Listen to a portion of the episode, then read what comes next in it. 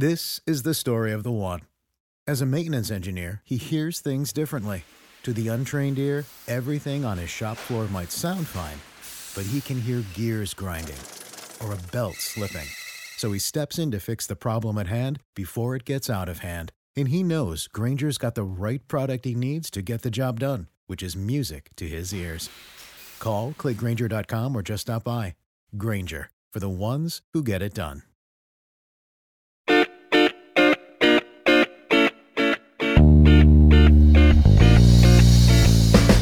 Hello and welcome to the Slate Political Gabfest for January 16th, 2020. The If You Want Her Out edition. Who's the her in that sentence? A vague her. Could be Elizabeth Warren. It could be the ambassador to Ukraine. I am David Plotz of Atlas Obscura, chortling, snorting in New York. No, not New York. He's in Florida. Is John Dickerson of CBS's 60 Minutes. Are you? Where are you? You're in Florida, right, John? Hello, I'm in Florida. I'm at the Poynter Institute uh, in um, St. Petersburg. That is great. And not chortling or snortling is Emily Bazelon of Yale and the New York Times Magazine. Snortling. Snortling. I like that verb. What would that be? Snort, chuckle? I don't know. I guess it would be uh, both a snort and a chuckle uh, uh, combined in one. And listeners, you can't see this, but Emily has a sparkly top. And it's so it's so exciting. It is like we're doing we're doing the show at a at a gala or something because she's not gonna wearing. have to It's, post a picture of this boring T-shirt just to take it the wind. it's out. very It sails. sparkly. It's like a dark gray T-shirt with a few flowery glitter things on it. They're like not even. How long have you been a member of the Ice Capades? Um, You know, I understand can't what David means though, because it's true that in the video it looks really exciting. Like I can't even see it. I can't video, even so, see it. Okay. on today's Gabfest, on today's Gabfest, sparkles all around. The impeachment trial begins with the arrival of a remarkable new witness and his documentation, Lev Parnas. We will talk about that then. Sanders versus Warren, the spat that helps no one but possibly Joe Biden and possibly Donald Trump. And then Bill Barr puts the screws to Apple to crack the security on a phone belonging to someone accused of terrorism, a murderer accused of terrorism. Plus, we will have cocktail chatter. The House has chosen managers and sent the articles of impeachment to the Senate, where a trial will begin in earnest next week, although I guess technically maybe it's already begun. At the moment, it is unclear what the Republican caucus that controls the Senate is going to allow to happen during the trial, whether or not they will allow witnesses. What has come to light this week is a rather chilling set of documents from Lev Parnas, the Rudy Giuliani sidekick associated uh, with associated with Giuliani's significant efforts in Ukraine to to uh, get an inve- investigation started of the Biden family, and also indicted for a set of campaign finance misdeeds that are kind of adjacent to what we're talking about with impeachment. So, Emily, what was what is it that that Parnas has done to shake up this uh, impeachment situation, if anything? Maybe I mean it's there's a lot of information that's come out. Does it does it fundamentally uh, alter any of the narrative? Well, if you believe everything Parnas says, he's providing more evidence that Trump was following every step of what Giuliani was doing in Ukraine in trying to get uh, the Ukrainians to cough up information about Joe and Hunter Biden. So there's that. I mean, to me, the most explosive revelation was this idea that people were tracking the movements of the U.S. ambassador at the time, Marie Yovanovitch, in this way that comes across as super creepy in the text. Now, this guy, Robert Hyde, uh, candidate for Congress in my own home state of Connecticut, he was the one who was doing the tracking. Of course, now he's trying to say, oh, it was all in jest. This is like, we should do a list of the times people say they're joking about something that seems creepy and deadly serious. This is just like such a motif of our time. But I would like to see that investigated because it just seems really unnerving. And it shouldn't be okay to have private actors, sort of on behalf of the president, who knows, going around tracking the movements of an ambassador. Your point about ingest is such a good one, Emily. We've seen that obviously with the right and the far right, the alt right, the kind of white nationalist right, use that jestiness as a way of of floating ideas which are unacceptable, which they which are which they can back off of. They can say, "Oh, we're we're just kidding around," but then become actually and the, these ideas actually enter the the bloodstream of the whole country because then they they they do mean it. They do mean it, but they give themselves the out of oh, it's comic. Um, and it's not just that he was tracking her. I mean, he presumably he's talking some trash and he maybe he doesn't even you know he doesn't have the the capacity he says he does but he's talking about having her killed potentially the way the language is set up it's it's ambiguous. It does suggest something more than just oh i'm tracking you. It's i'm going to take care of it. I'm going to take care of her. I'm going to you want her out. Well, and, and we should remember and connect this with the fact that the president said on his phone call with the president of Ukraine that some things were going to happen to her, uh, which draw which creates the unproved, but creates certainly the question raises the question of did he know what was going on? I mean, what's um, what's extraordinary again about this, if you step back, is that basically U.S. foreign policy was was outsourced to like a crew of jamokes and hangabouts. I mean, um, there's left. Yeah, but don't use those words. Guy. Don't word that. Don't word that. That jamokes makes it sound funny. It's not funny.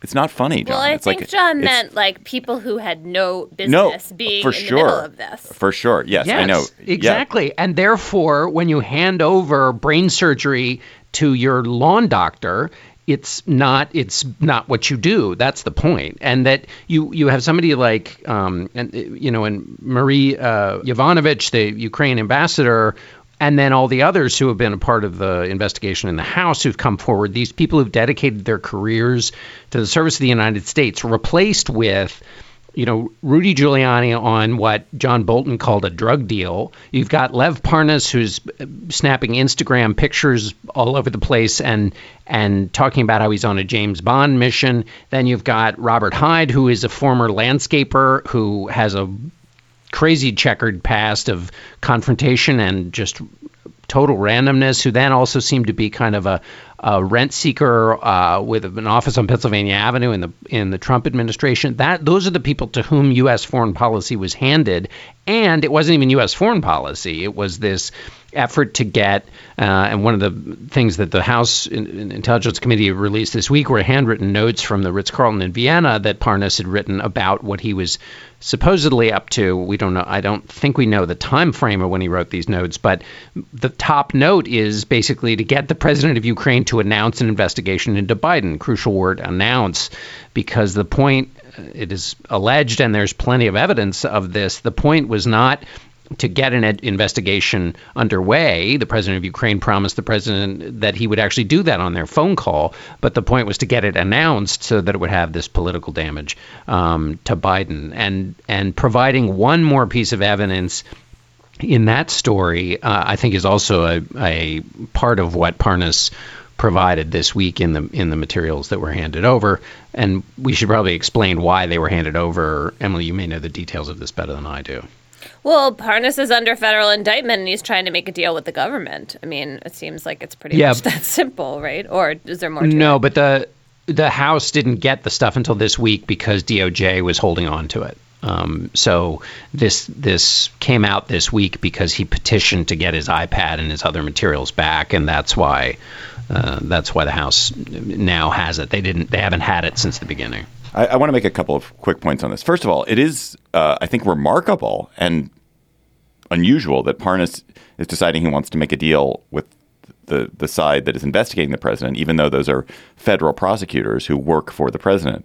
And that's a interesting, bold bet that he's making. Most of the people who have been put been squeezed in this investigation, like a Manafort say, have basically decided I'm going to keep my mouth shut largely. Michael Flynn, we see Michael Flynn backing off from anything, any cooperation with federal prosecutors because they they don't want to get on the bad side of President Trump. Well, And this is the Michael Cohen Par- play that Parnas Yes. is, right? yeah, It's and go Michael Cohen isn't. public. Yeah, Michael Trump's- Cohen's in prison. Michael Cohen's in prison though. You know, I mean, I'm not sure this is the bet I would make if I were one of them. I might say I'm going to shut up and count on count on Trump protecting me because he's got a lot of incentive to. But the other point I want to make, like using these terms like that, you know, that he's a there is this kind of fourth rate hackishness to all these people, but the behavior is mob behavior. This is mobster behavior. It's it's extortion, it's threats, it's tracking. It's like it's not that these are just bad diplomats. These are people who are behaving like criminals in a country, in an environment, the American diplomatic environment is not. You're not supposed to behave like a criminal. That's not what you're supposed to do. You're supposed to like behave by a certain set of rules. And the the fact that they are behaving like criminals, I find very scary. Anyway just back to Parnas quickly. I don't know that, that he could that he could rely on the president because the president has said I don't know who this guy is. So maybe he read that and thought um, I can't rely on on uh, you know a friendly um, hand up from the president if this goes south. I mean, isn't there another possibility for what they were doing with Yovanovitch, which is that there have been various moments at which it seems like part of the scheme is to make some money, to use the corruption to to make Ukraine more corrupt, to to cash in. And Yovanovitch was in the way of that. And there's a way in which some of these recent communications read as if the quid pro quo or another quid pro quo was to trade dirt on the Bidens for getting rid of Yovanovitch. And that seems Def- like a plausible uh, interpretation of what we're seeing. Definitely. I think there's a whole set of people. The president has his own interests, which are not particularly. I, think his interests are normally financially corrupt, but in this case, his interests are not really financially corrupt. But then there's all these people, and this is where like the Rick Perry stuff, the, the all the stuff about the that uh, board in Ukraine, like energy board that people are trying to get on. Uh, it does have to do with with people who are trying to buck rake in Ukraine. Emily, I want to uh, ask you a question about whether this in any way changes the nature of the trial because this is all stuff at the second or third degree to President Trump. Giuliani does say, I'm acting with President Trump's knowledge and consent. That is a line in these Parnas documents. But Trump is not part of any of these conversations directly.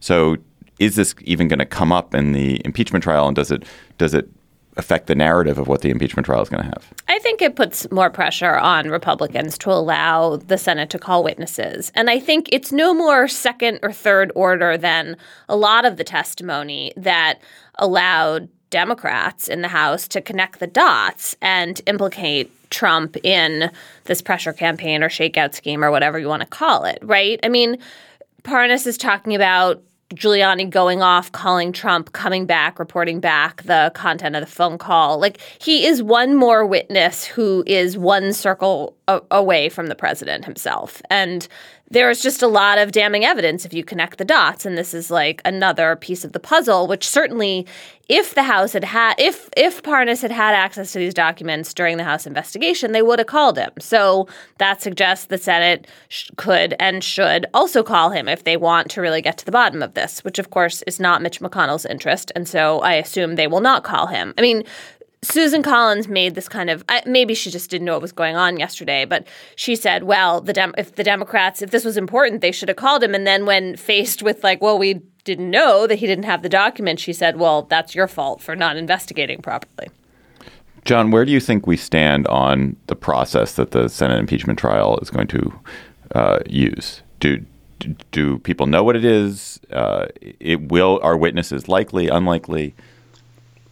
Well, they haven't determined that. There's some move among some senators to hear some witnesses. There's some gamesmanship going on, uh, in which uh, I believe it was Senator Cruz who suggested, well, then let's uh, offer a situation where each side can call witnesses. So if you want to call John Bolton, we'll call Hunter Biden. Um, and so that I think is still all being worked out. But it's I think the the start on Tuesday, uh, I believe, is locked in, and then we know from previous impeachments that senators have to sit tight. In other words, they have to stay there. They can't look at their devices. They can only bring in reading material that's relevant to the case. If they want to pose questions, they do it through the Chief Justice. One of the things that will be, it seems to me, actually quite.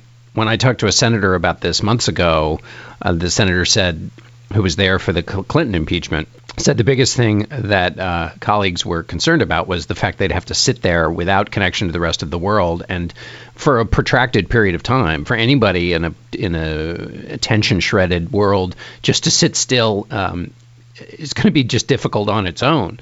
Um, and it also is going to be interesting because this will be, um, you can't throw up gorilla dust. I mean, you have to sit and this is a slowing down of a process that has at various times been purposefully quickened by various people, often the, the president, in order to kind of take attention off of the thing that's being discussed in the moment. Everything in the way this is designed will counteract that or work against that. Uh, so that'll be interesting. Of course, there will be people who will weigh in and say, "Oh, this is so boring." But I want to. There were there are a couple of things that are interesting to me. That first of all, there are no handwritten notes from Lev Parnas testifying to the president's deep-seated concern about corruption in Ukraine. Um, and so, remember that's the that's the argument for why he was so concerned about Ukraine. And so, even though Lev Parnas is not in the first circle, um, it's a it's more evidence that the that the story being used to explain the president's behavior has no foundation either in his personal inclinations or in the fact pattern. Secondly, the reason that people in the first circle aren't talking is because the president isn't letting them, with the exception of uh, John Bolton, which gets us to the question of whether McConnell will let him uh, go forward. I also wonder whether, Emily, you have some thoughts about Giuliani in his letter, which was a part of the Parnas documents, saying that he was acting on behalf of the president, was very clear to say he was acting in a private capacity. What's interesting, of course, is that he was acting in private capacity to get the president to launch an investigation or announce the launching of an investigation. So the topic of everything Giuliani was doing you know, in a private capacity then became the topic, the conversation the president held in a public capacity, which is what this whole thing was about, which is whether he's doing things for his private good using his public powers. But I wonder for you, Emily, whether his insistence in that letter that he was acting as his private lawyer says anything specific to you. Well, I think that Giuliani was trying to create some veneer of like attorney client privilege and other protections you have if you're a lawyer on behalf of a client. And he knew he didn't have an official government role. So this was the way to go about getting that. But it does create exactly the impression and not just impression, the reality of like the sloshing between these two different guises of, you know, Trump personal benefit, Trump, president of the United States, supposedly looking out for our national security interests. Emily, where do you stand now, a week after we had this conversation, on whether Democrats should or should not want witnesses in this trial? I understand the precedent is for witnesses. All impeachment trials have had them in some form, either live or deposed. Do you think that Democrats uh, should think that witnesses will help the case, independent of whether they think like that that history demands that witnesses be called? Huh, interesting. I have I feel clearer on like history demands, which I feel like yes, call the witnesses. Uh, and I think it's important when you. So I'm going to answer that, even though you asked me like, will it help the case? I think that the wit- the test for the witnesses should be the same as at any trial. Is it relevant to the question at hand? So for me, the issue with calling Hunter Biden is are you just calling Hunter Biden to put someone else on trial? Because that's not the way it's supposed to work. And that seems like it's the Republicans' aim. In terms of whether it will help the case or not, I think John Bolton is the total wild card. I feel like for the reasons we talked about last week, we have no idea what he's really going to say.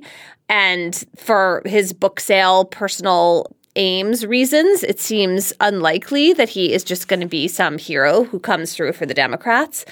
So I think that's like a hot potato, and uh, it, you know, if they were sure of what John Bolton would say, wouldn't they just like open a hearing tomorrow in the House and have him talk there? Uh, he might not show up for that. True, but, but, like, why not? I mean, if they really wanted to put pressure on him, isn't that like a perfectly acceptable way to do it? Um, yeah, John, you and I both covered the Clinton impeachment trial in 1998. You like really covered it. I kind of I kind of bogusly covered it, but you really did cover it. You covered the heck out of that trial. Uh, we learned today that there, the Senate is going to place major new restrictions on press access during the trial. It's going to be harder to get in and out of the Senate chamber. You're, the reporters who want to talk to senators are going to be pinned up. They will not be able to follow senators around the Capitol the way they usually are able to follow senators. And you mark my words, this is going to bleed into new rules generally about press behavior and access in the Capitol after this trial. I predict. But um, mm-hmm. they didn't have any of this for the Clinton impeachment trial. And honestly, that Clinton impeachment trial did kind of have a cir- circus-like circus-like atmosphere. It was, it was. I'm not sure it was super edifying the way it was covered, um, but maybe that was because of the subject matter. Do you think this these restrictions on the press are going to significantly affect how people perceive it, how the how the the trial is seen in the world, or not really? Um, I don't know. It depends. I mean, you know, they they, they say in the, the, these rules are required and necessary because of what happened during the Kavanaugh confirmation and the confrontations in the hallway, and the um, which were both uh, senators say actually scary and also politically scary because Jeff Flake was confronted uh, in an elevator and um, you know in a way that. Uh, really put the question to him about his position and what Christine Blasey Ford had um, had testified to. So they're trying to cocoon themselves. What will the and, and of course there's I have some sympathy for that, which is that it, it was a bit of a circus back for Clinton. Um, although the right, in my view, the right kind of circus. I mean, not a circus by today's standards. There's real benefit for um, patient uh, hallway conversations with senators when these things are going on. Um, but that isn't what you'd get. What you'd get is you'd get massive scrums in which snatches of hallway conversation could basically lead the news and and consume social media. Um, and if I believe what I was saying earlier, which is there are benefits to making everybody sit slowly and and be focused about what's at stake here, both the specific evidence, but then also the larger question is whether the entire operation of the irregular channel of U.S. foreign policy um, was itself dangerous and is uh, emblematic of a, of a disordered presidency, and that that is something to, to have a kind of up or down vote on, um, then that needs to be discussed and thought through in patient ter- ways. So if we if this is a serious business, I, I'm anything that makes it makes everybody focus on the serious business at hand is probably is probably a good idea. I have one quick question for Emily about witnesses. Does can can the Chief Justice rule on germaneness? If if let's imagine they have this swap situation and then Republicans want to call Hunter Biden, could somebody object and say that's not germane, and then would that be the Chief Justice's call, or does it does it all get decided by the Senate majority? The Chief Justice could make a ruling in such an instance, and then a Senate majority could vote to overrule him. And one would imagine that given that, Chief Justice Roberts is going to try really hard not to make rulings because what's the point? um, all right, last point on this, which I'll phrase as a question to Emily, although really it's just my own observation. I'm very disappointed that the Democrats did not appoint Justin Amash, Amash, I never am sure how to pronounce his name, as a manager. So he is the one former Republican now who has come out in favor, voted for impeachment in the House. He is very, very conservative. He has nothing in common at all with the Democrats, um, but he, you know, believes for for quite good and conservative reasons that President Trump has committed impeachable offenses. He's a smart guy, and he was not named one of the House managers, which I feel like is a is a bummer. It's a mistake. That it's it's instead it's just all Democrats, and it it does make it seem partisan. Any thoughts on that, Emily? I agree. I think that was the better move in terms of high mindedness. I imagine from a kind of realpolitik point of view, there was no way Nancy Pelosi was going to give one of those coveted spots to someone who's not in her caucus. John, what do you think? I think you're right. And also, she wants control such as she can exercise it over the narrative. And he's. Um, you know, on their side in some ways, but as David said, uh, maybe not in others. And also, he's um, there's talk of him maybe even launching a presidential campaign, and he's an independent actor, uh, which can just muddy the. If you're if you're thinking about this from the Democratic leader's perspective, it just muddies the news cycle. If you've got one of your impeachment managers zigging when you want everybody to be zagging. Slate Plus members you get bonus segments on the GabFest Other Slate podcast. Uh, you go to slate.com slash GabFest plus, sign up and become a member today. We're going to talk about the politics of Megxit. We have not discussed the British royal family on this podcast for many a long year. Finally, finally, you're going to get the royal content that you long deserve if you are a Slate Plus member. Go to slate.com slash GabFest plus. Democrats held their final debate before the Iowa caucus, which will take place in early February. That leaves about three weeks of debatelessness, much of which will be dominated by the impeachment trial. The debate itself was pretty quiet, and it was massively overshadowed by the progressive family squabble that erupted this last week between Elizabeth Warren and Bernie Sanders about a conversation they had in December 2018. John, what was what was their fight about? What was the squabble? How did where did it come from? How did it start? Lucky you getting to outline Yeah. this one. Yeah. In 2018, the two of them met together to talk about their joint ambitions to run for president. Um, in the course of that conversation, Elizabeth Warren uh, says that Bernie Sanders said that a woman can't be elected president. It's not exactly uh, he said she said because the there there are other people who anonymously testified to Sanders having said this. Uh, it was brought up in the debate. Sanders said he didn't say it. Warren said he did.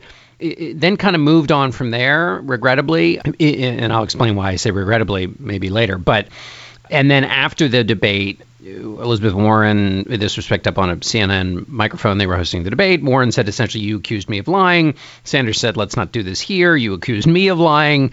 And then that kind of uh, ended it there. And there's been various press releases.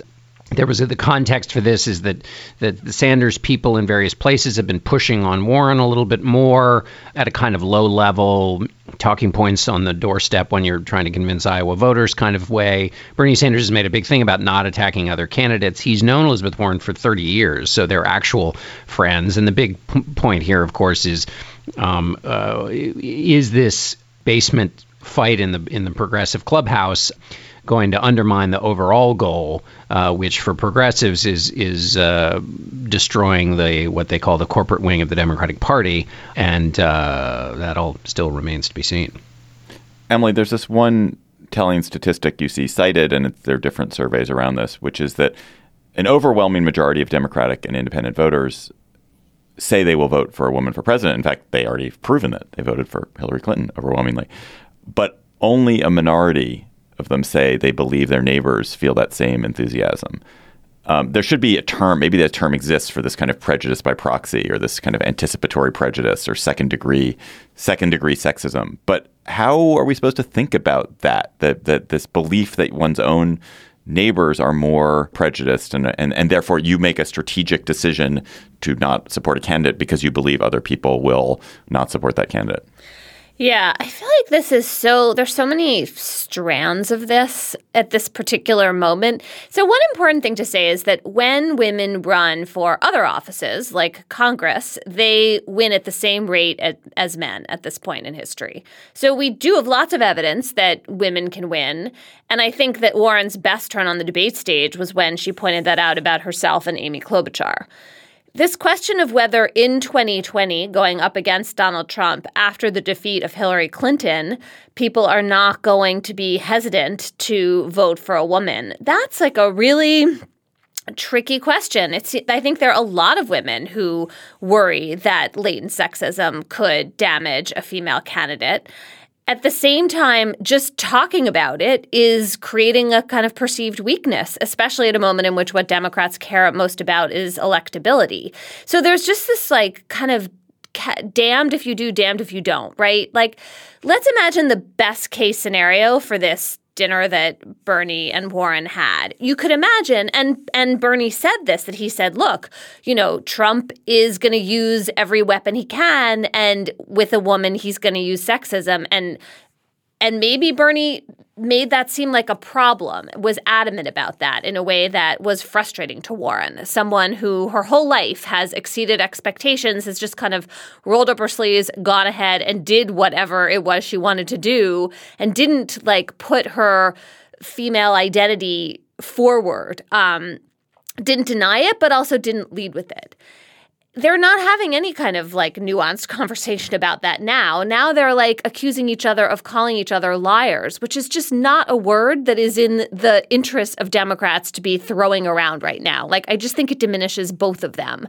I worry that this like real conversation about, you know, the potential for sexism to infect the election, like, do given that Clinton not in popular vote count but in electoral college terms lost the election to Trump you know are people going to worry a little bit more than they would have otherwise? And does that is that a real issue like that seems like a perfectly fine conversation to have, except you can if you start talking about it too much publicly, then you make it true. And I think that's part of why Bernie was backing so far off of it on the debate stage in a way that actually I found irritating because it was like he sort of went too far. I feel irritated with both of them. Uh, so many questions to ask. What I want to know is what we're actually talking about when we talk about this exchange. What is Elizabeth Warren? In other words, is this a question about honesty? Is it a question about whether Bernie Sanders would be a sufficient advocate for women as president?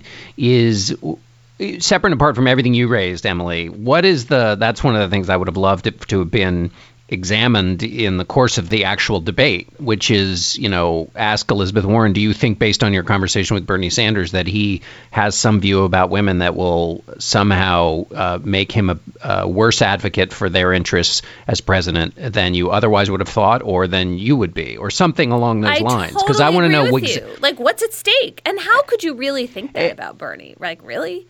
Well, exactly, and that would have kind of gotten to the heart of this. Also, honesty is a perfectly important um, question when it comes to presidents. I tend to have a, a, a more um, elastic view of honesty and its role in the job. But leaving that aside, however, I think some perspective is probably worth rolling in, which is we all, I am certain I can say without fear of contradiction, have been in conversations where we remember something differently than the other person. Right. Um, and so to put the weight of the world on um, and a highly fraught conversation, because you can imagine it was fraught because they both want to be president and uh, and they're friends and and also as you both teed up, this is an interesting question about the country and it's not just about men and women; it's about basically men and women in seven states against a president who's really unpredictable and plays on identity at, at a kind of root level. And so, thinking this through, uh, some people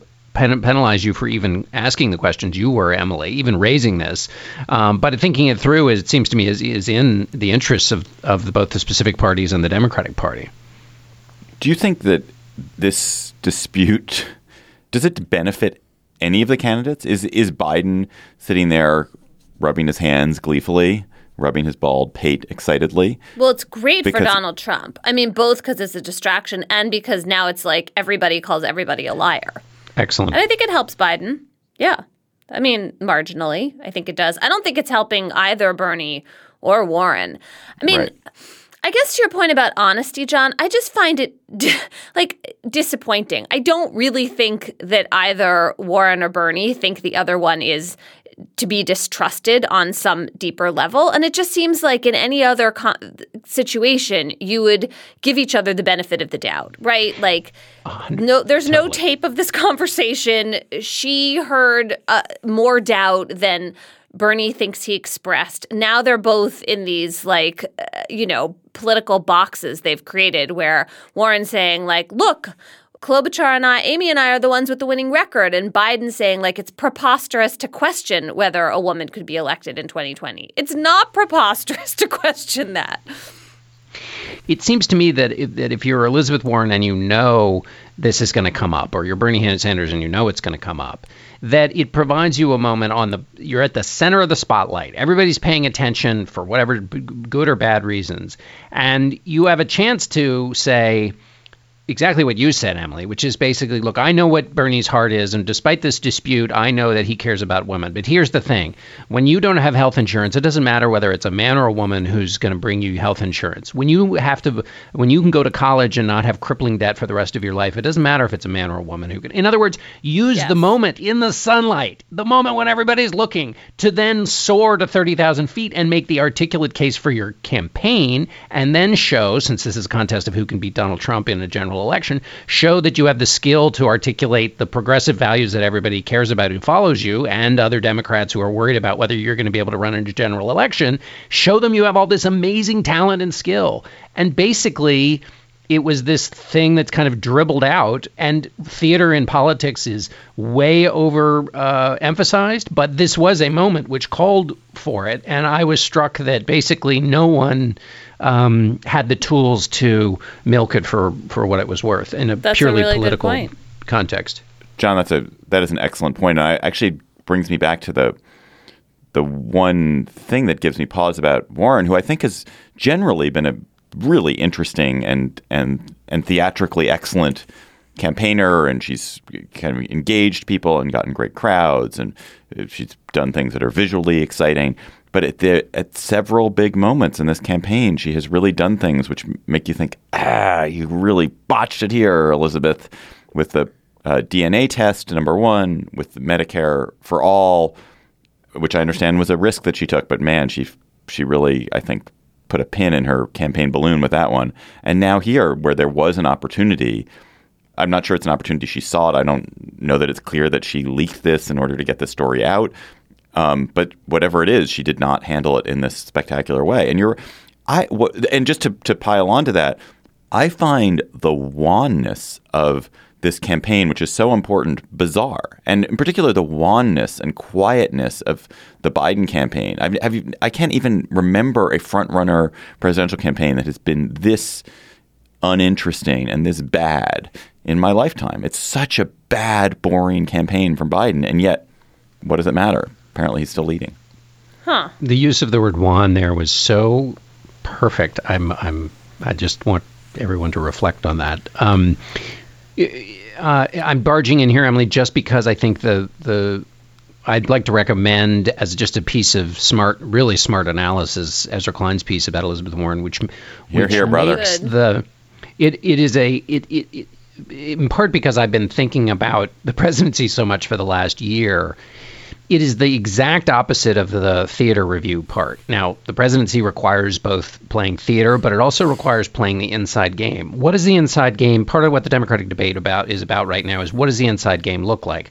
Joe Biden says the inside game is this game in the Senate. I know how to negotiate. I can get people who are on the other side to work with me. Many people, including his former boss, Barack Obama, would say that system is broken. The partisanship is too calcified. No Republican senator can cross the aisle because they'll get a primary and Fox News will kill them operating then in the world as it is and not the world as you'd like it to be, you need to be able to use the administrative state to achieve goals that Democrats have, uh, care about. In order to do so, you need to have a clear understanding of how that works and how to best maximize it. And Ezra Klein makes the case incredibly well for Elizabeth Warren knowing better than perhaps any president, maybe since Hoover, a lot of good it did him, but um, how the administrative state works and how, if you care about the balance of power system, you, this should horrify you. But nevertheless, if you if you want to get something done, somebody who knows how to use the administrative state to get those things done at the executive level without having to bother with Congress, um, that Elizabeth Warren has the temperament, the skills, the focus, um, is really basically tailor made for that job. Um, and it's a really it's a really interesting argument to make, um, and he makes it very well. One more thing before we go. I was looking back at my interview notes from talking to Warren when I was profiling her last spring, and I asked her at one point, like, is there any upside to running as a woman right now? And the first thing she said was, it is what it is, in this kind of like matter of fact way. And then she said, Oh, yeah, of course there's an upside. It's all those girls who I get to pinky promise with and say, This is what women do. They run for president. I think she genuinely, like, that is a real sense of inspiration she has, both in receiving it from the girls who she um, sees on the campaign trail and also in providing it. It's just, in some ways, she is such a good person to have in this role because I think for her whole career, she kind of surmounted barriers that women face without a whole lot of fuss. And there's something to me that's just a little surprising and odd that she's now confronting this issue in such a public way. I think she was like avoiding making it an issue. And now it seems a little bit like right before the voting, she realized in some way she was going to have to address this. And now it's sort of upon us. And I guess I just kind of wish it wasn't. Hello, it is Ryan, and I was on a flight the other day playing one of my favorite social spin slot games on chumbacasino.com. I looked over the person sitting next to me, and you know what they were doing? They were also playing Chumba Casino. Coincidence? I think not. Everybody's loving having fun with it. Chumba Casino is home to hundreds of casino style games that you can play for free anytime, anywhere, even at 30,000 feet. So sign up now at chumbacasino.com to claim your free welcome bonus. That's chumbacasino.com and live the Chumba life. No purchase necessary. VGW. Void were prohibited by law. See terms and conditions. 18 plus. Hey, Slate listeners. I'm Christina Cauterucci, the host of Slow Burn Gays Against Briggs. I want to tell you about a special event we're doing at the Tribeca Film Festival in New York City on June 13th. To celebrate this new season of Slow Burn and Pride Month, we're hosting an exclusive live taping of the show with special guests, including civil rights activist and Black Lives Matter organizer DeRay McKesson, comedian and singer Esther Fallick, Eric Marcus, the host of Making Gay History, and Sam Feder, director of the Netflix documentary Disclosure, about the depiction of trans people in film and television. We'll dive deeper into this season and talk about the lasting impact of the Briggs Initiative and the continued fight over LGBTQ rights in schools. It'll be the perfect way to celebrate Pride Month this June with LGBTQ stories and voices across generations. Again, that's June 13th at the Tribeca Film Festival in New York. You can get tickets now at tribecafilm.com slash slowburn. Hope to see you there. Okay, moving on, Emily, there is a showdown developing between Bill Barr, the Attorney General, and his Department of Justice, or our Department of Justice, I should say, not his Department of Justice, and Apple over access to phones owned by a shooter and a, a shooting at Pensacola Naval Air Station, where a Saudi national who was stationed at this air station He was a murdered cadet three people training with the American military. Murdered three people, was then himself killed in an assault recently in late 2019. So, what is this showdown about? So the government has the phone of the shooter, says it can't figure out how to break the encryption and get in, wants Apple to do it. And Bill Barr, the attorney general, has used this to make a big kind of public stand against Apple and to call for help in this case and also for compliance with helping the government in other cases.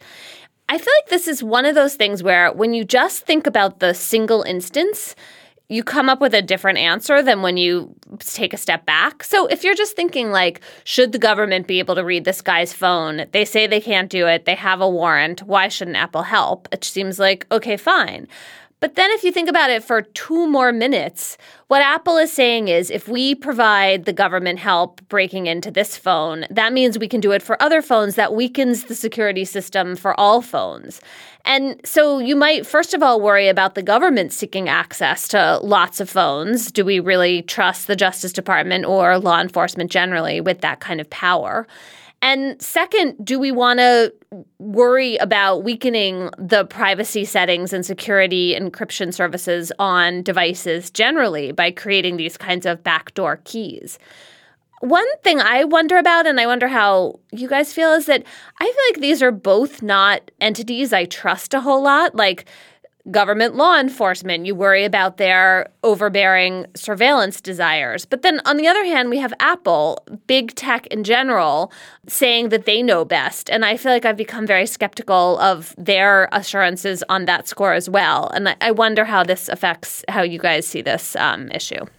Yeah, that's that's a great point. When you say they know best, Emily, I, tell me exactly what you mean. Because wouldn't the Apple position be we don't know best, other than we know that the person, you know, individual freedom, individual privacy is a principle we stand behind and we don't want to get in we don't want to kind of pretend we know best but we know that at least one big thing and everything you know and and we're making that one big decision but we're not going to try and manage every other little decision, which seems different than the than what DOJ is saying, which is we have a system and a process to make sure we don't go over the line here.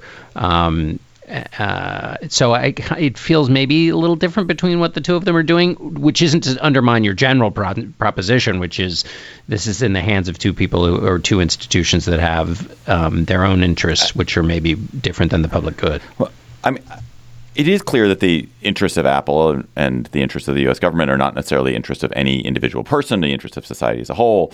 Um, that said, Apple does appear to be abiding by its legal obligation, so it's provided access to the things it says it can provide access to. Uh, it's you know complying with warrants it says it comply, And I think Apple's position, as I understand it, is we do not have the capacity to break the encryption on this phone. We have not built the capacity to break the encryption on this phone. Now, they know how to build that capacity, but they haven't done it. And so it, it's almost like a compelled speech issue, which is that can the U.S. Department of Justice compel Apple to develop, to write, to create speech, to create a program to crack its own phones? Can they be forced to speak? And I would say, no, that's a, like a pretty clear First Amendment case. You cannot be compelled to say things, to do things, to do work that you don't want to do. If Congress wants to pass a law saying in the future you cannot develop a phone that is not decryptable, that any phone has to have a backdoor, Congress can do it. That can be fought out, fought in the courts. But I don't think as a matter of just sort of the Department of Justice today ordering Apple to do something or asking Apple to do something carries the that weight. It is not we have not legislated Congress saying every phone has to be decryptable. We've not had that discussion. Apple has gone ahead and developed something because Apple believed it's in the public interest, and Apple is saying like you want to you want to decrypt it, find a way on your own. It's that's your problem. It's not our problem. We've we're providing a service, and if if Congress and the Supreme Court and the president want to change that, then they can try to pass a law that changes it. But I don't think that that given the sort of landscape of law we have today, that Apple has any obligation. In fact, I think it would be against I think it would it would be a, it would be wrong for them to be forced to have to open this phone, even though it might well help in this investigation. Although I also don't even think it would help in this investigation.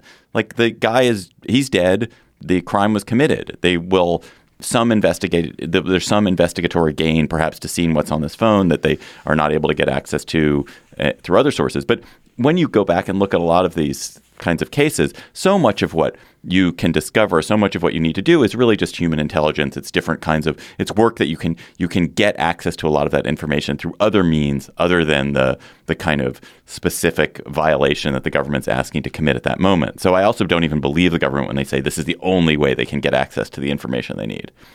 Yeah, I, that all makes a lot of sense. I mean, in addition to that, there are these two companies that have helped the government break into Apple phones previously, and it's not clear like why that didn't work this time. And the suspect, the shooter, shot one of the phones. Maybe that's why they can't get into it. It does seem like Barr may have kind of confected this as a way to rant against Apple. And I do wonder, because I feel deeply cynical about Barr and about Apple, if both sides are kind of using this for their own political purposes. Like this allows Bill Barr to rant against a technology company.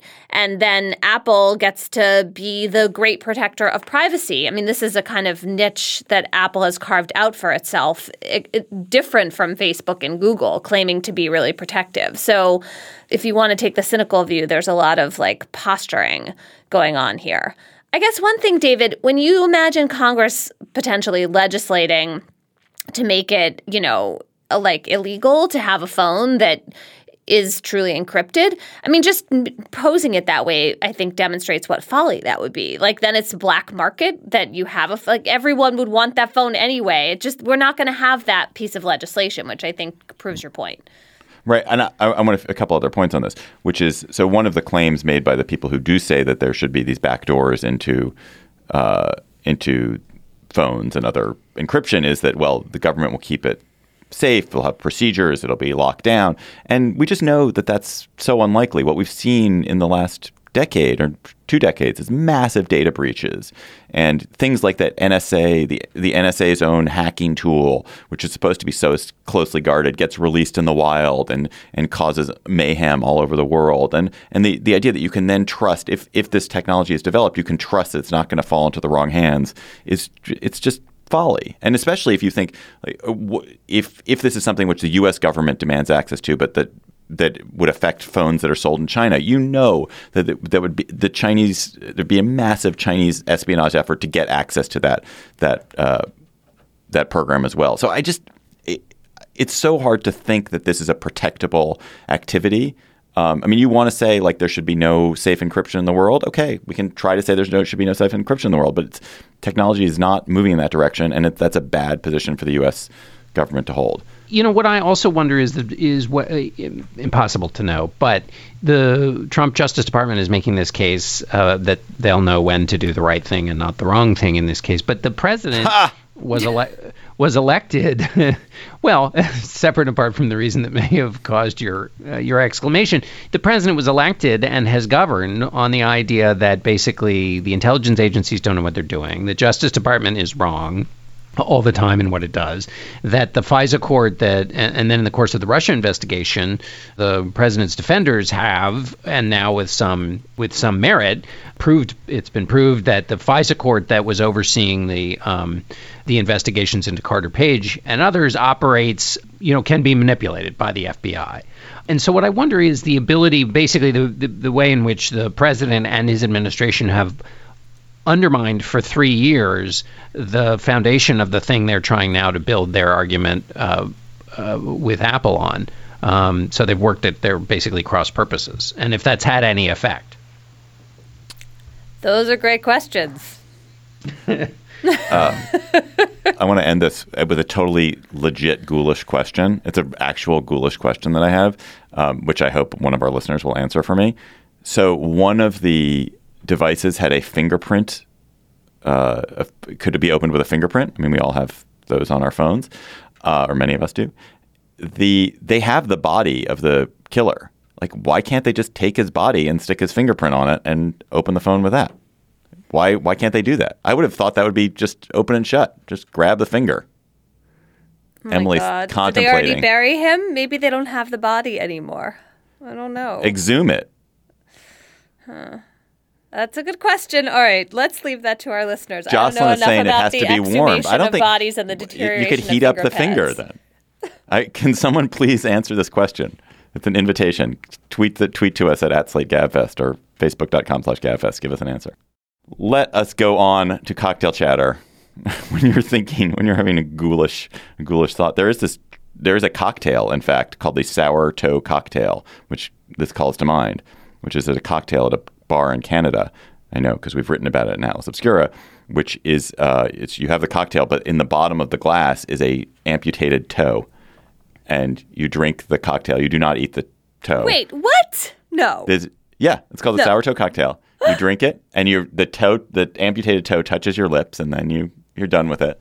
And then the What? the toe is served to the next person. a toe of what? A human toe. No. People I don't send in their this. toes. This is People so... send their They toes. do. People Foolish. send in their Yes. toes. They do absolutely. And what the reason they have people send in their toes is that people occasionally accidentally swallow or pay, maybe intentionally swallow the toe that's in the cocktail, so they need to replenish that. I'm not. This is not bullshit. This is 100 percent true. The sour toe cocktail. Emily, Emily's overcome. Emily's absolutely I need overcome. to. I feel like we need to drop the mic and leave. Like that was so much. I know. More riveting than any That is- cocktail chatter anyone is going to come up is- with. It's actually about no. a cocktail. I'm not even sure we should do a cocktail chatter next I week. know. That's like, so. let's just forget it. the this week. blast That's radius- It. the blast radius of the toe cocktail is reaches me all the way down here in St. Petersburg. What the hell do you mean people send in their toes? What do you print the UPS packing label to send your toe to Shorty's bar and what else do people send in? yeah, it's at the. What it's in- happens? like in you Dawson, lose your toe in it's an accident, and you Google like who needs a spare toe? Like what? It's in the Yukon Territory in Dawson, Dawson City. The first toe is said to have belonged to a miner named Louis Liken, who had his frostbitten appendage amputated in the 1920s. He preserved it in a jar of alcohol. And in 1973, a Yukon local found the jar containing the toe while cleaning a cabin. He brought the toe to the sourdough saloon and started put, putting it into drinks. Thus, the Sourtoe Cocktail Club was formed. The original toe lasted seven years because in 1980 someone swallowed it. Since then, seven more toes have been donated to the bar. toe number two was given after an amputation due to an inoperable corn. Oh my god. Toe number this three came from a just victim of frostbite. Beyond my Toe number three was also anymore. toe number three was also accidentally swallowed. We are going to need a headlamp to get out of this conversation. I conversation. cannot what in God's imagine what this name have drink we looks come like to? that anyone would put it anywhere near their face. Not Toe to number eight their mouth. arrived. Toe number eight arrived in a jar of alcohol with the message "Don't wear open-toe sandals while mowing the lawn." Oh my god. Oh my god. Oh my god. So that means the person who was mowing their lawn. Talk- Sorry. Had this in their consciousness. The person who was mowing their lawn had this sufficiently forward in their consciousness that when the moment happened, they quick like a bunny d- did what was necessary to preserve the toe for the purposes of sending it to the damn cocktail. This is we are screwed as a species. I actually find it very heartening myself. but anyway, You have a very weird toe fetish. go go to go to Atlas Obscura and look up the sour toe cocktail. Um, John, do you have an actual chatter? Oh my god. No, I I, I refuse to You on the refuse to grounds that it will seem puny by result. No, I just you know everybody. The last decade was the hottest decade on record, just so you know. Um, and and it could very well have been the the warmest period since the dawn of civilization. They can't can't tell because um, figuring ancient global temperatures from tree rings and ice cores and other things that they it's not precise. But um, I mean, one of the things that just uh, I, I mean, this is you know, this evidence like this comes out every week. Um, but having just gone to Venice and done that story about sea level rise, um, and talking to geoscientists about the even if you do everything right today, which we're not doing, the sea level rise wouldn't plateau till the middle of next century. Um, and so uh, it's just it, uh, you know a huge problem where where we which isn't even really um, discussed much in the in for example this presidential campaign um, and uh, I just thought I would note that in my cocktail chatter which is not as entertaining as yours That wasn't even my cocktail chatter. That was just me noting the It wasn't of that. even his Oh, cocktail yeah. chatter. It was, That's it was me introducing Oh my cocktail God. chatter just because I was thinking about digits and like using digits for amputated digits for for other purposes. Uh, Emily, do you have a cocktail chatter that is either about a cocktail or about an amputated digit? No, and I feel like I also went in the direction of like a big weighty topic, and now I'm just going to go for it because I so don't want to compete with you. Uh, there's this crazy to me story in the Washington Post this week about how uh, you are now allowed to give more than half a million dollars each to support the reelection of Donald Trump. The figure in the piece is $580,000. That's the amount a single donor can give to the Republican National Committee that will go to fund Trump's reelection. You could actually give as much as 1.6 million um, over the course of the four-year election cycle, and this is like uh, has to do with um, you know it goes back to Citizens United, although it's really a DC Circuit decision from 2014 that took Citizens United one step further, and it's just amazing that we still have this like supposed maximum of $5600 that an individual can give to one person's campaign. But through the national parties through the PACs they set up you can just get more than 100 times higher than that as a single donor. And i just feel like this is so much of what is wrong with American politics right now, and seeing it in those um, incredibly high numbers just really jumped out at me. Um, I have an actual chatter, which I'll do super briefly. Also, also serious. I really wasn't planning to talk about the sourdough cocktail. It just came up. Uh, just want to refer people to an excellent piece in Emily's own New York Times called "Who Controls Trump's Environmental Policy." Among 20 of the most powerful people in government environment jobs, most have ties to the fossil fuel industry or fought against the regulations they're now supposed to enforce. It's a it's really interesting. It's just photos and descriptions of the 20 most powerful people in environmental policy and it's amazing. It's a murderer's row of people whose previous jobs was literally opposing the mission of the department or the agency or the division they're now overseeing. You literally, like, if you'd gone out and looked for the person who would be most opposed to doing the thing this agency is supposed to do, they have found that person and put them in charge of it. It's it's astonishing. And going to this point that is in uh, that that um, Elizabeth Warren makes, that is in the Ezra Klein piece that John talked about, that personnel is policy. That we have, I think, when we look back on the Trump presidency, one of the things that will be evident is that environmental policy was one of the most effective areas of change because it was where he and the conservative movement aligned, and he really put in people who have have very aggressively changed how we think about environmental policy, environmental law, environmental regulations in a way that that it puts it in a funhouse mirror. It's exactly the opposite of what it used to be. So check out this Times story.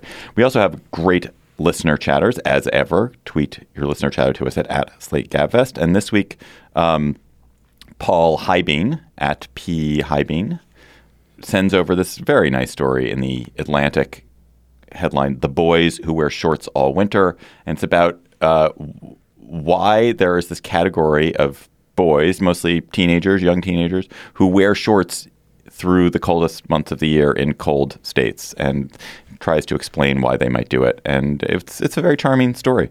And as somebody who, when I went to school in England, which is not the coldest climate in the world, but it would get sub freezing as a when you're below a certain age, when you're below 11 years old at a lot of British schools, you wear shorts as part of your uniform all through the year.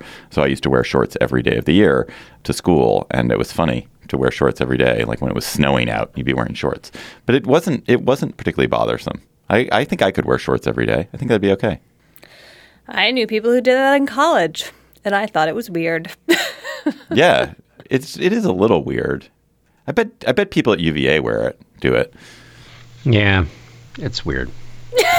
John disapproves. Bad sartorial choice. Um, if they were if they were well tailored shorts, John might have a s- like a slight slight sympathy for it, but Eh. probably not. Probably not. That is our show for today. The Gabfest is produced by Jocelyn Frank, who is here with me in Washington. She's giving a big up sign through the glass. Hello, Joss. It's nice to have you in town. And our researcher is Bridget Dunlap, who is not here. Who's in Chicago. Uh, who helped who? Bridget Donovan down here uh, at Poynter helped me. Um, We have uh, two. Bridget it's a two uh, Bridget show. Bridget Donovan. Oh yeah, no, it's and Bridget Dunlap. it's a, we got a double a double Bridget, um, and also um, Jesse Navarro uh, helped as well. So thanks to them both. And Ryan McAvoy. And Ryan McAvoy is here with me. Yes, thank you, Ryan. Follow us on Twitter at, at SlateGabFest. Tweet your chatter to us there. For Emily Bazelon and John Dickerson, I'm David Plotz. Thanks for listening. We'll talk to you next week.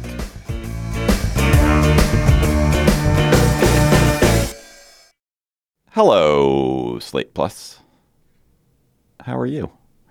Um, so we're we're late to this game. We're late to We're like to a this- century late to this game. arguably arguably 254 years late. Um, or however many years since since 1776 how many years is it? 244 years. Um, so the flight of the sussexes from the uk uh, has been the big story in in uh, brexit tarred great britain united kingdom recently. Uh, you have prince harry and Meghan Markle. I don't know what her name is now. Meghan Sussex. They even know. just get called Harry and Meghan. I don't think they have a last name exactly. really Like when you said the Sussexes, I don't even think that's correct. Anyway, continue on. Windsor. I could be wrong. He's a Windsor, isn't he? A Windsor? I don't know. I don't know. That's a good question. Tell us. Tell They're us, royals. What is That's their last all you name? need to They're know. royals. So uh, they have decided to, uh, in some fashion, step back from their responsibilities and to move where they live, possibly to split their time between the U, uh, UK and Canada, possibly just Canada. Possibly they're going to go to the Sourtoe cocktail bar and just live there and drink Sourtoe cocktails all day long. So uh, yeah, I mean, it's not. This is not a super political story, but there are political elements to it. Um, I have various thoughts, but I'm I'm going to throw to one of you. Do any of you have anything you want to start saying that is that is uh, relevant to this? I have two things to say. One is utterly trivial, and one is perhaps more substantive. My trivial comment is that their residence in Britain is called Frogmore Cottage, and that is just such a delightful name. And the picture of it is great. I don't want to get into the millions of dollars spent on the renovations, but if I got to live in a place that looked like that called Frogmore Cottage, I think it would be hard to leave. Is it like that those cottages in Newport? It's not Rhode a Island, cottage. which- It's like a big yeah, big which are where it's a house. mansions. Yeah, yeah. it's exactly like a cottage on the beach. In, Wasn't Frogmore that is Cottage in and isn't that in Wind in the Willows? I feel like Frogmore Cottage is probably the name of the house in Wind in the Willows. Maybe. On a more, If you were more arrested substantive at note, Frogmore, you'd be. what? Fro- you'd be frog marched. Never mind. You'd be frog marched at a Frogmore. On a more substantive And if you were note, running a political I- camp- all right, are you still? Gonna, Never am I mind. stepping on Go your ahead. your pun like four times in a row? Do you want to keep going? Yeah, just just finish it, No, John. no, And if you were running a No, political no. campaign, if you were running a political campaign, just finish it. If you were running a political campaign to have more incarcerations of people who lived in Frogmore, you'd call for more frog marching out of Frogmore. That was bad. That was bad. The frog marching was good. it. The I enjoyed it a lot. Oh my god. Um, All right, on to my substantive point, which everyone's so eager to hear. Gabfest fans, that was just a teaser. To hear the rest of our Slate Plus conversation, go to slate.com slash gabfest plus to become a Slate Plus member today. Hello, it is Ryan, and we could all use an extra bright spot in our day, couldn't we? Just to make up for things like sitting in traffic, doing the dishes, counting your steps, you know, all the mundane stuff. That is why I'm such a big fan of Chumba Casino. Chumba Casino has all your favorite social casino style games that you can play for free anytime, anywhere with daily bonuses. That should brighten your day a little. Actually, a lot. So sign up now at chumbacasino.com. That's chumbacasino.com. No purchase necessary. Group. Void were prohibited by law. See terms and conditions. 18 plus.